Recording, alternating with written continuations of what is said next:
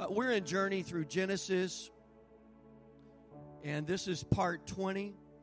Genesis 22, part 2, and Genesis 23, part 1. And I want to say a prayer as we get started in this tonight. Father, thank you so much for your word. Your word is a lamp, it is a light, it guides us, it instructs us, it corrects us. Lord, it reveals you to us, it reveals us to us. Lord, it shows us reality and truth. And I pray, God, that you would just shine your light, illuminate your word. Pray that you would show us truth there. We give you praise for that in Jesus' name. Everybody say amen. All right, we are in Genesis 22, and I can't quite leave this story yet. So, this is going to be some review with some additions, uh, just some things that I can't get away from. I was praying about this, Lord, would you please help me to see? I know there's more in this, and I feel like I've gotten a little bit more insight into Genesis 22. So, this is some review with some additional stuff, and we'll move forward through the story. But this is back when Abraham offered up Isaac, his son. So, we'll start with verse 1. Came to pass after these things, God tested Abraham and said to him, Abraham, and he said, Here I am. Then he said, Now take your son, take now your son, your only son Isaac, whom you love, and go to the mount of Moriah and offer him there as a burnt offering on one of the mountains of which I shall tell you. So, after these things, we looked at that last time. After Hagar and Ishmael were kicked out, after there was a covenant made with this Canaanite king, then it says God tested Abraham. I spent a great deal of time on this. God tested Abraham with his word. He said to him, God tested him saying, to him. God tested him with his word, and he tests us with his word as well. God gave Abraham a word, an instruction, a command. He didn't ask Abraham what he thought about it. He didn't ask Abraham how he felt about this word. He didn't ask Abraham what others were saying about this word. He simply spoke this word to Abraham. Here's my word. The test was will you obey it or not? When God gives you His word, He's not interested in what you think about it. He's not interested in what or how you feel about it. He's not interested in what others think about it. You don't take a poll and ask everybody, what do you think about this word? That's not what matters. What matters is that, thus saith the Lord. Isaiah 55 says, For my thoughts are not your thoughts, nor are your ways my ways, says the Lord. For as the heavens are higher than the earth, so are my ways higher than your ways, and my thoughts than your thoughts.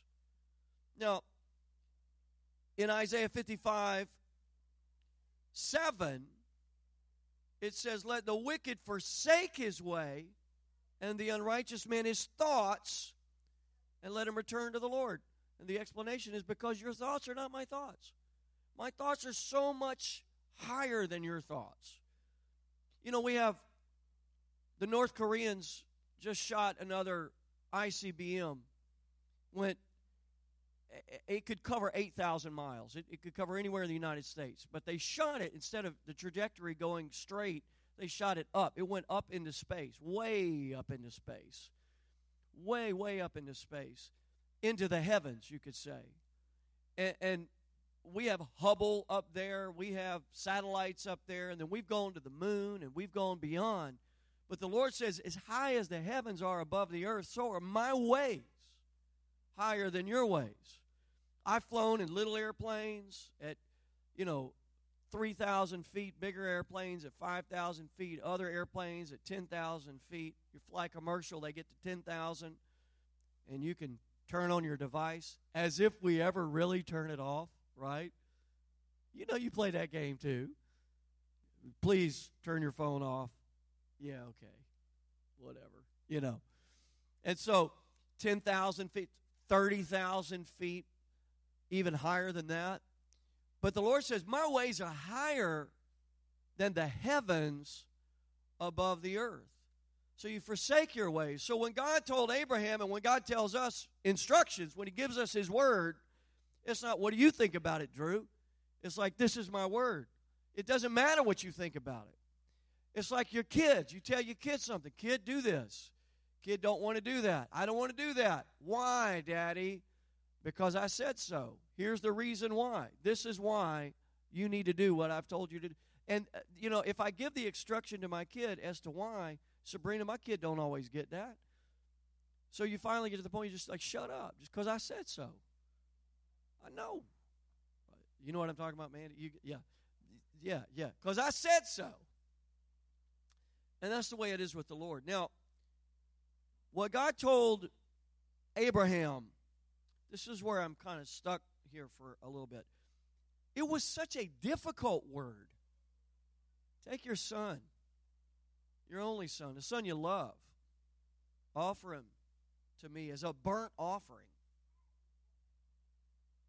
It's difficult, it's counterintuitive. I said this is the first mention of love in the Bible. It's the reference of a father's love for his only begotten son, such a picture of Christ. Go to the land of Moriah, it's around Jerusalem, to a mountain I'll show you. Offer him as a burnt offering.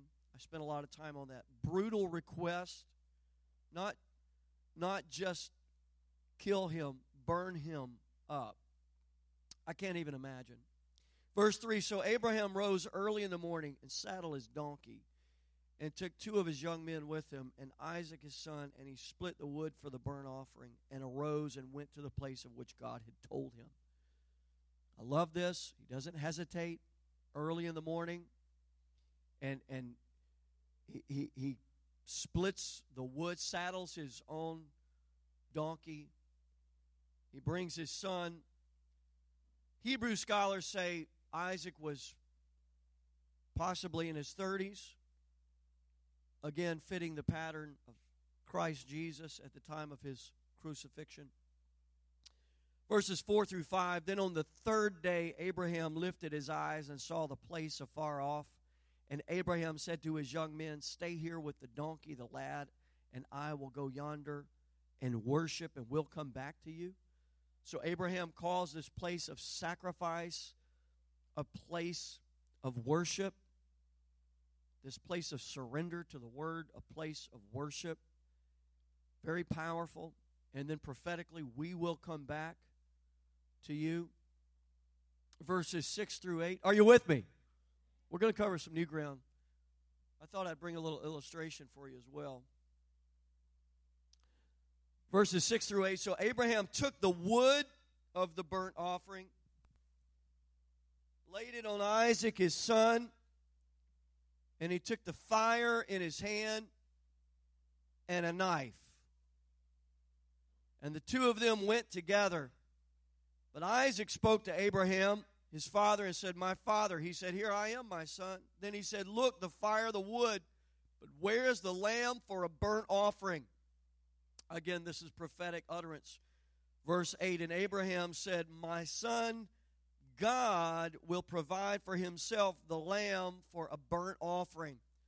So the, the two of them went together. This, this phrase is used a couple of times, verses 6 and 8 went together. The Hebrew literally says the two of them went in agreement. I mentioned last time, Amos 3 can two walk together unless they are agreed. I believe on this trip, on this journey, Abraham explained to him what he thought was going on.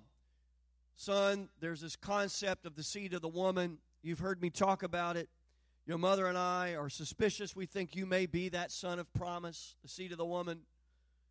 And if you are who I think you are, I'm going to plunge this knife in you and I'm going to burn you to ashes. But trust me, son, God's going to put it all back together and raise you from the dead. And we see the complicity of Isaac as Isaac surrenders. Abraham is probably 125, 130 years old. Isaac is in his 30s. He can take the old man. But the man has the knife and he ties up Isaac. I think Isaac willingly allowed himself to be tied up and he's he's willing to put the knife in his son. This is interesting to me. Abraham has been following the Lord for over 50 years. And yet there was more that God wanted to show to Abraham. I'm going to park here just for a moment. There was more that God wanted to show and reveal to Abraham. Most denominations are built around a particular doctrine. Like some doctrine that was recovered or rediscovered, and that doctrine became the earmark of a group of people. For instance, the Baptists are associated with the doctrine of what? Baptism. Baptism. They had a different view, a recovered view of baptism. The Presbyterians had a recovery, a concept built around the doctrine of the presbytery. Episcopalians around the episcopus. The Pentecostals around the Pentecostal experience. And the non denominational people gather with other non denominational people and have a non denominational denomination built around not affiliating with an old denomination. Is it true? It's very true. And, and there are others, and the temptation for all of these is to park there and never continue to progress, grow, and move. Just an observation. Well, you see, we don't speak in tongues. We're not Pentecostals. Well, we'll baptize you because we're Baptists. Or we don't baptize babies because you see, we are Baptists, we baptize believers. We believe in believers' baptism. And so, what will happen is, in all these schools of thought, we'll get stuck. The old saying is, you can't teach an old dog new tricks. So, we'll get stuck when really it was the hunger for more that led the founders of these denominations or movements to rediscover the truth where they ended up planting a flag and saying this far and no more. So, what I'm saying is this, and that happens to Pentecostals too. Don't be misled. Even though we speak in tongues, apostolic doctrine, etc., core values there, we don't have God fully figured out. Are you kidding me? I don't. And I'll take you through a Bible study. I'll give you everything I have.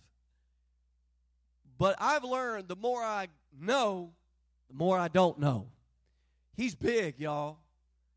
He's good, y'all. Who can plumb the depths, right? One day I'll know as I'm known, but that ain't this day. I don't know as I'm known. One day I'm, I'm looking forward to that. But what I'm saying is there's always more to discover. Abraham could have parked on the success of having had Isaac. That was a major breakthrough, a massive victory in redemption's plan. He could have started a denomination called the Isaacs, the laughers. That's what the name means laughter. He could have stopped right there, But this old man, Abraham, showed us how to get it done. He never stopped progressing. And the theological understanding that he had obtained after 50 years of walking with the one true and living God did not cause him to try to tell God what he was doing wrong. God says, Abraham, take your son, offer him a burnt offering unto me. Abraham didn't say, God, you've got this all wrong. Do you not understand this? It's only through Isaac that the promises will come to pass. You, you need to hear me, God. I have this figured out. God didn't care about Abraham's opinion, God had a greater plan in mind. And so Abraham didn't let his own theological limitations dictate to him to try to tell God that he got the word wrong. Neither did he say, Get thee behind me, Satan. I rebuke you, devil, right? When God said, Take your son, your only son, and offer him as a sacrifice. He continued to let God be God. Let me just go ahead and say this right now. Let me encourage you let God be God. Don't get stuck in a moment. Don't plant your flag somewhere and think this is the end all be all. I've got God all figured out. There's more to God than you and I will ever figure out in a lifetime. He's constantly wanting to reveal himself to, to us. Don't cut yourself off from deeper, further revelation of who he is. Abraham's the father of the faithful. He shows us how to walk faithfully. And the uh, results of Abraham's faithfulness were absolutely amazing. Are you with me? So let's pick up the story, verses 9 through 11. Then they came to the place of which God had told him. And Abraham built an altar there, placed the wood in order, and bound Isaac his son, and laid him on the altar upon the wood. Abram stretched out his hand, took the El Salvador knife to slay his son. Church in El Salvador gave this to me as they, they do this to anybody that goes over there and ministers, really. They gave me this little souvenir to me, and it's been in my office. Here's my El Salvador knife. Thank you, uh, brother and sister Hal, and all of the El Salvador church. Okay. He, he took the knife to slay his son, but the angel of the Lord called to him from heaven and said, Abraham, Abraham. So he said, Here I am. And he said, Do not lay your hand on the lad or do anything to him. For now I know that you fear God, since you have not withheld your son, your only son, from me. Then Abraham lifted his eyes, looked, and there behind him was a ram caught in a thicket by its horns. So Abraham went and took the ram and offered it for a burnt offering instead of his son. And Abraham called the name of the place, The Lord Will Provide. Jehovah Jireh. As it is said to this day, In the mount of the Lord it shall be provided. So God knew that Abraham loved Isaac. God knows all things. God knew what was in Abraham's heart, including the faith to follow through with this. This was not a test so God could somehow discern what was in Abraham's heart. How many of you know God knows what's in your heart? He knows. He knows. He's a discerner of the thoughts and intents of the heart. But the scripture says, because of Abraham's outward, obvious obedience to the word of the Lord, take your son, offer him a burnt offering. So he, he goes up the mountain, he's chopped the wood, he takes the knife, and he's about to thrust it through his son. Obvious obedience to the word, outward, obvious obedience to the word. Now, somebody else knew what was in Abraham's heart, and it was very plain English there in the Hebrew, it's the same. The angel of the Lord knew that Abraham feared God. A lot of controversy about who the angel of the Lord is. There are a lot of scholars and theologians that will say this is a pre incarnate Christ, this is the Lord Himself. But I kind of take it at face value. The angel of the Lord. It's confusing because he speaks on behalf of the Lord sometimes. Me, he'll say, Me. Uh, you've not withheld him from me. Uh, and in blessing, I will bless you. But we also see where angels speak prophetically on behalf of God. And I think that's what's taking place here. So the angel now knows. Angels watch. We've talked about that. They're called watchers in a lot of traditions, Hebrew traditions as well. Uh, they watch what we do with the word. So I don't want to spend a lot of time on that. I've already done that in the past. But the angel now knows that Abraham fears God. If a good angel knows that, then the bad angels know that as well. So the devil now knows that Abraham fears God. And now also, Abraham has no question, he now knows he fears God. And when Abraham, this is, this is what I'm fixated on right now. When Abraham followed through on this very difficult word to obey, when he did this, it opened up fresh vistas, revelation, if you will, for him. There is something about the pressure applied to his life by the Word of God that caused Abraham to grow in his understanding, in his conclusions about the Lord. Uh, look with me to Hebrews 11 because this tells the same story with a little more detail. Hebrews 11. Now, we'll start with verse 8 and we'll get the successful Abraham here who could have stayed at this place and built his own denomination called the Isaacs. Look at Hebrews 11 8 through 12. By faith, Abraham open, uh, obeyed when he was called to go out to the place which he would receive as an inheritance. And he went out not knowing where he was going. By faith, he dwelt in the land of promise as in a foreign country, dwelling in tents with Isaac and Jacob, the heirs with him of the same promise. For he waited for the city which had foundations, whose builder and maker is God. By faith, Sarah herself also received strength to conceive seed. That word strength is dunamis, power. And she bore a child when she was past the age because she judged him faithful who had promised. Therefore, from one man, and him as good as dead, were born as many as the stars of the sky in multitude, innumerable as the sand which is by the seashore. Now, that is where they could have stopped bought a headquarters building, started ordaining ministers, started their own organization, been the superintendent, been the president, been the bishop. They could have stopped right there, but they didn't. Look at verses 17 through 19. By faith, Abraham, when he was tested, everybody say tested.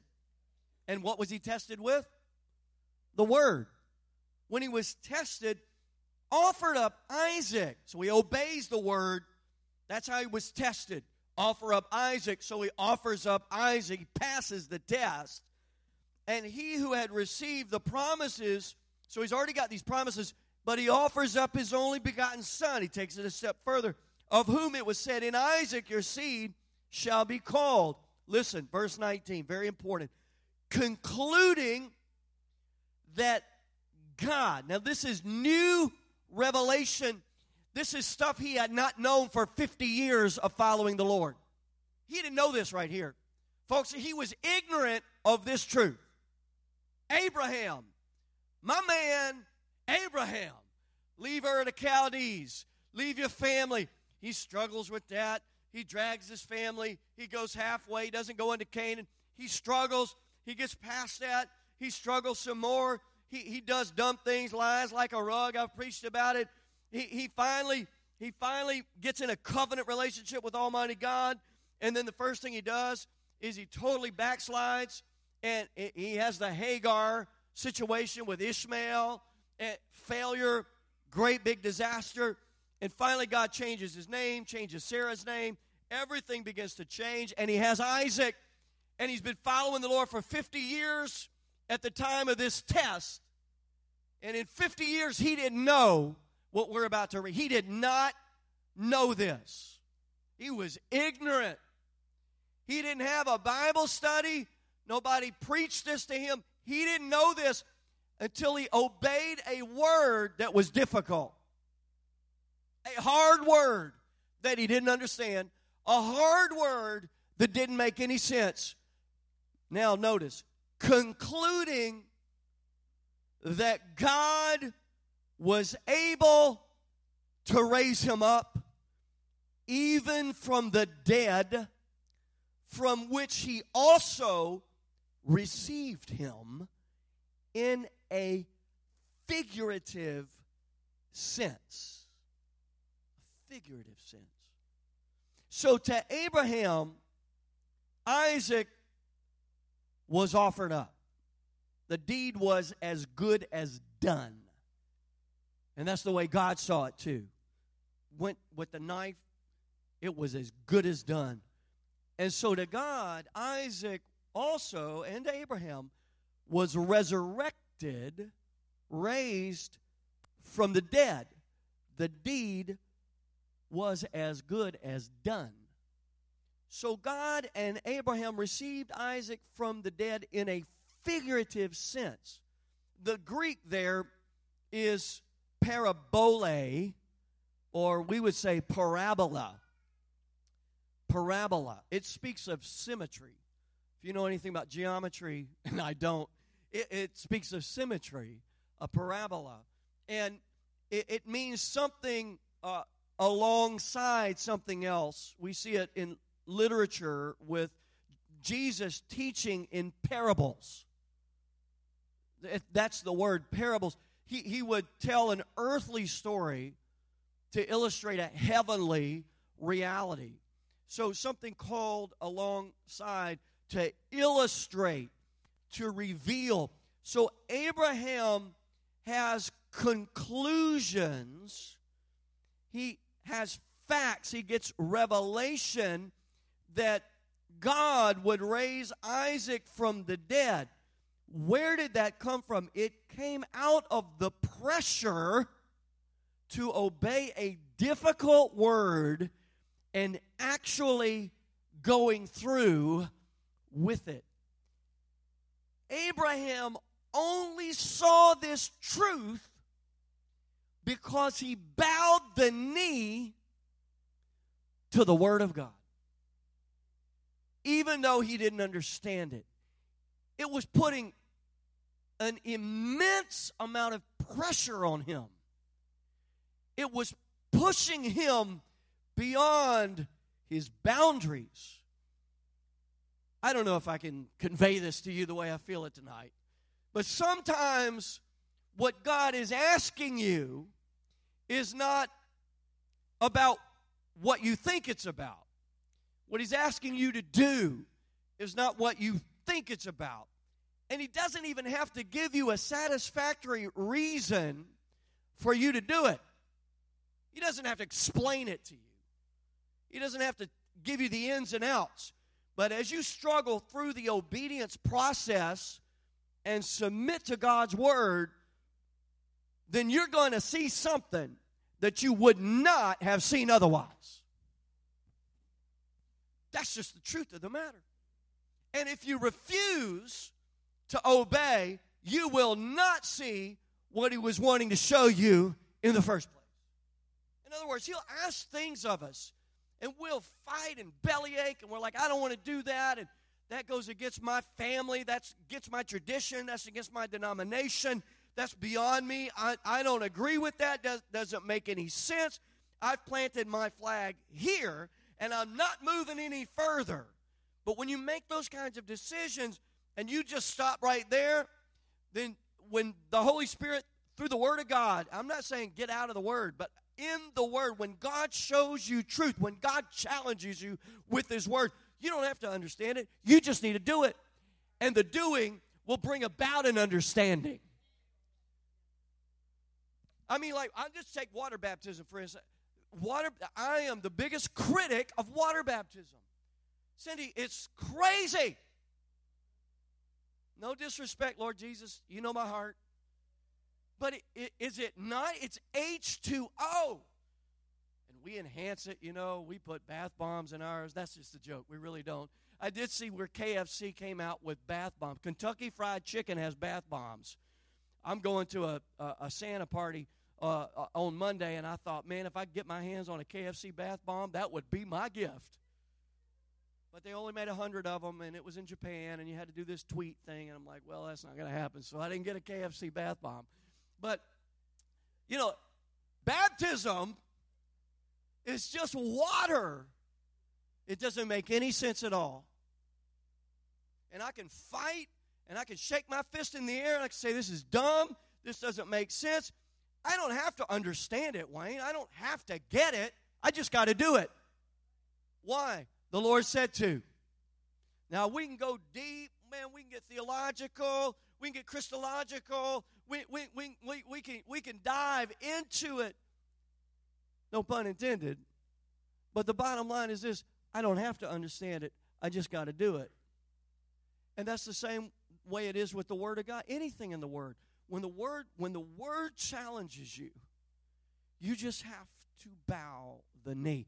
And the understanding, and, and even the understanding, in other words, it, it may not be understanding about baptism that you get when you submit to water baptism. You may, may get other understanding that you would not have gotten had you not bowed the knee to water baptism. Are you with me? Tithes and offerings. I don't want to tithe. I don't want to give offerings. I got a, I got a problem with that. And we shake our fist. It's not, it's not about that.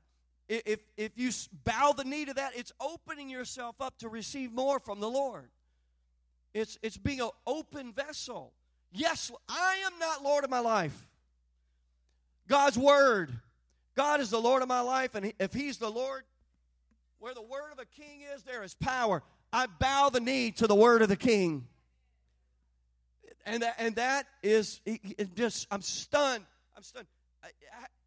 Successful had Abraham been, but how unsuccessful could he have been if he refused to do this? John 8 56 says,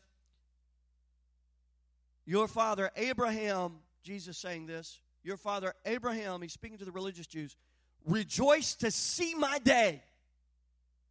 And he saw it and was glad. When did Abraham see Jesus' day? Right here in our reading is one example. He saw Christ crucified and raised from the dead. But he never would have seen that had he said, No, I'm not doing it. That goes against my theology. He didn't fight the word, he bowed to the word.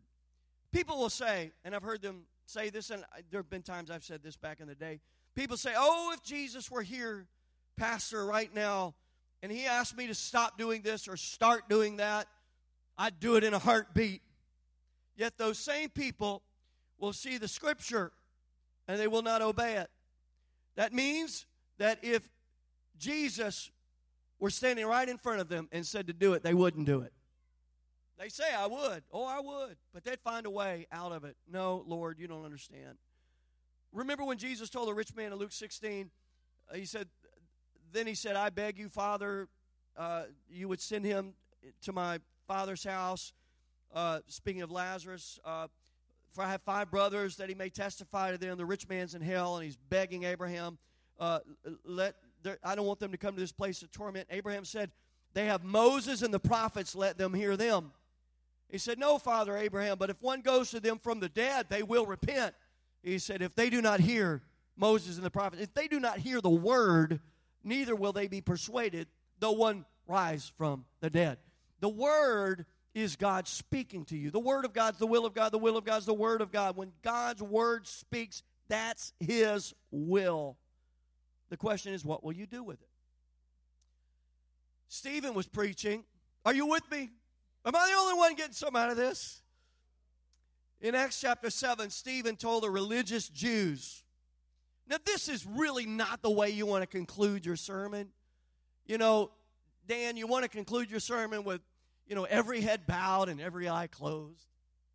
I'm going to give this altar call in three ways, right? If, you, if you've never turned to Jesus in the first day, he doesn't do that.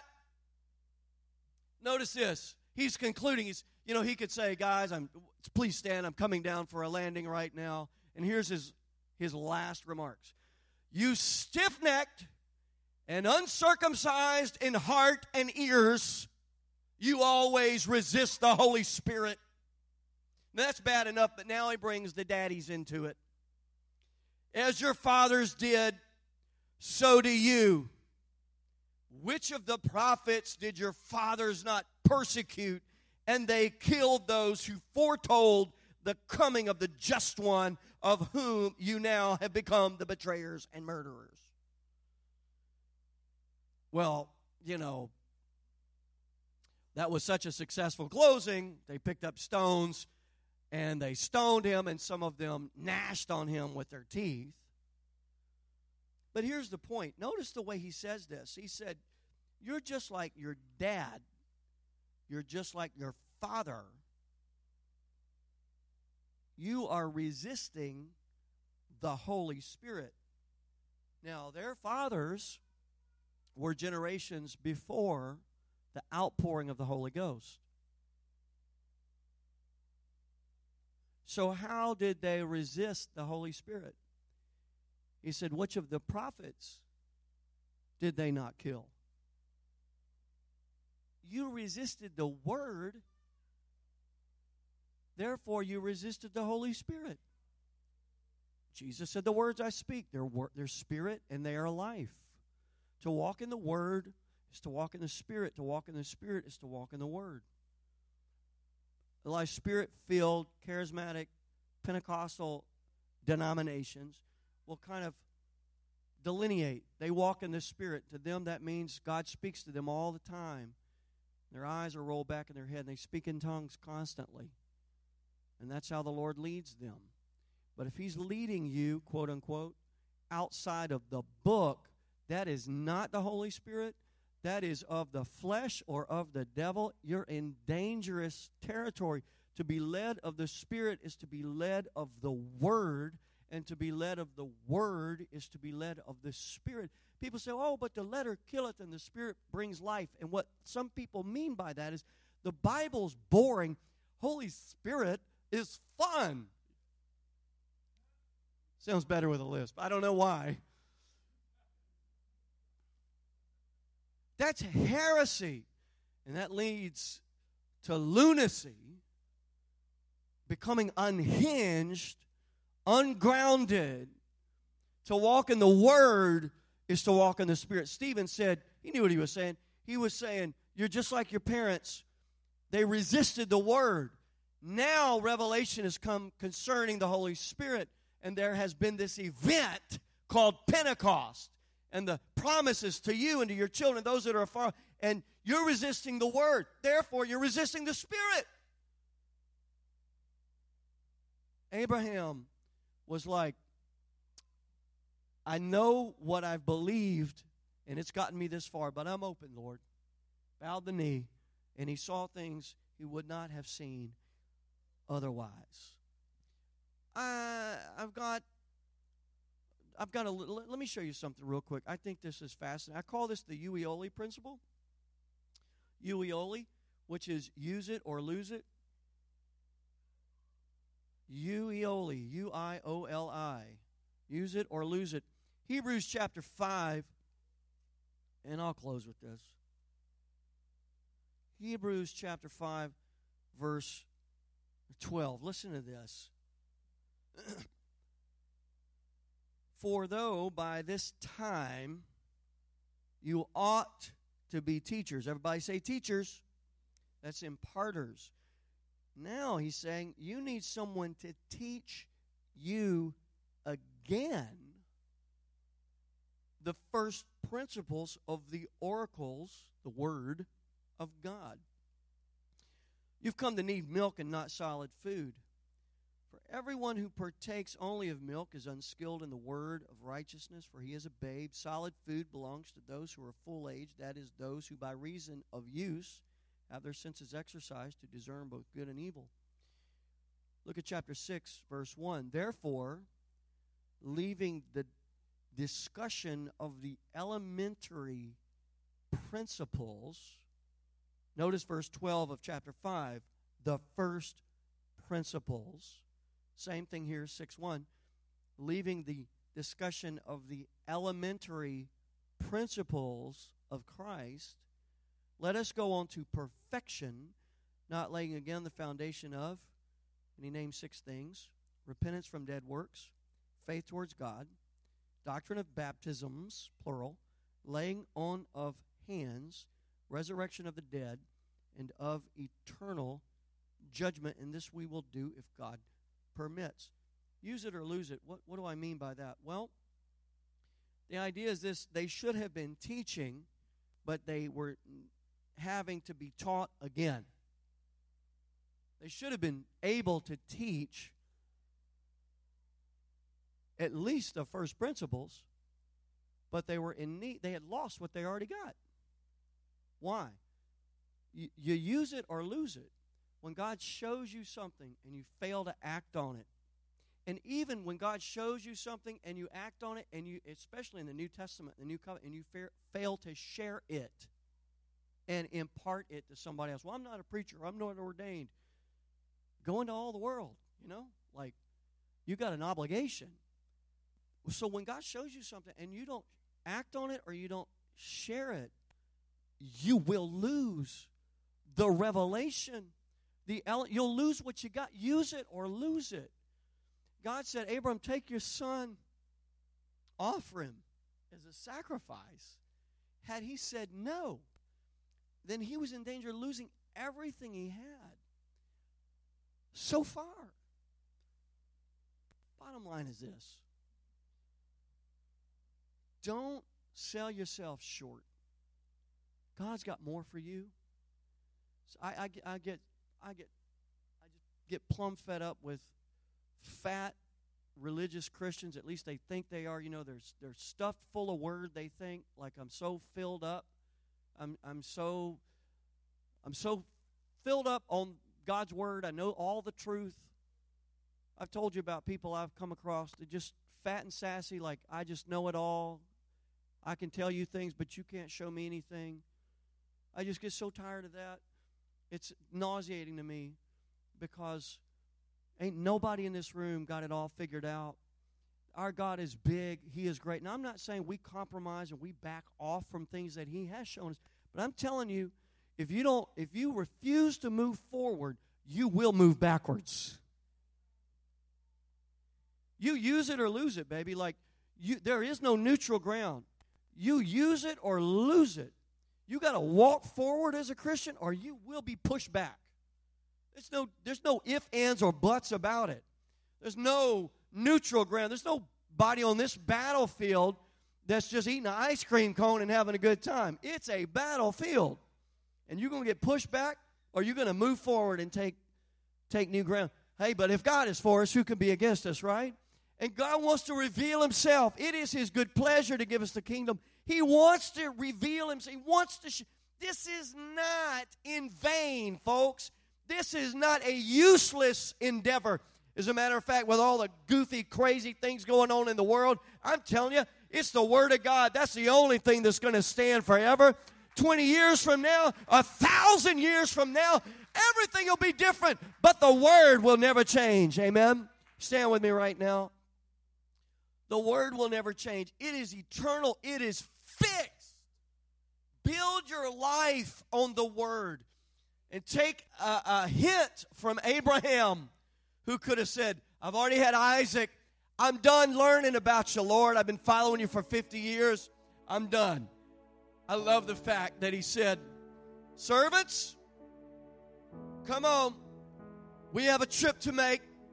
Where are we going, Father? We're going to a mountain. Which one? Not sure. But the Lord has spoken to me. What you going to do? I, I, I'm not at liberty to discuss it. I'm pondering it in my heart. But it is a tremendous obligation, a responsibility that I have. He's asking a lot of me. I don't understand it, but I'm going to trust Him. I'm going to follow Him. Three days. Abraham, there's the mountain. Stop, boys. Come on, Isaac. I've enjoyed this time we've had together. I've enjoyed breakfast. lunch and dinner with you. I love you, boy. Get that wood that I chopped up. Let me grab my sword. Let's go up here. Father, I don't understand. Uh, there's no lamb. Let me tell you a story, Isaac. I didn't want to say this in front of the servants. This is what the Lord has spoken to me. This is the best I can make of it, Isaac. This is my best explanation. I'm just assuming he's going to have to raise you up, son. Father, I've, man, wow. That's tough. But I, I've seen you walk with him. I've heard the stories. If that's what you feel, I'm with you. I'm terrified, but I'm with you. It's going to be all right, son. You just trust me. That old man, do you see what I'm saying? That old man, instead of just sitting on his laurels and saying, wow, we've had such great success, he said, I'm not going to stop here.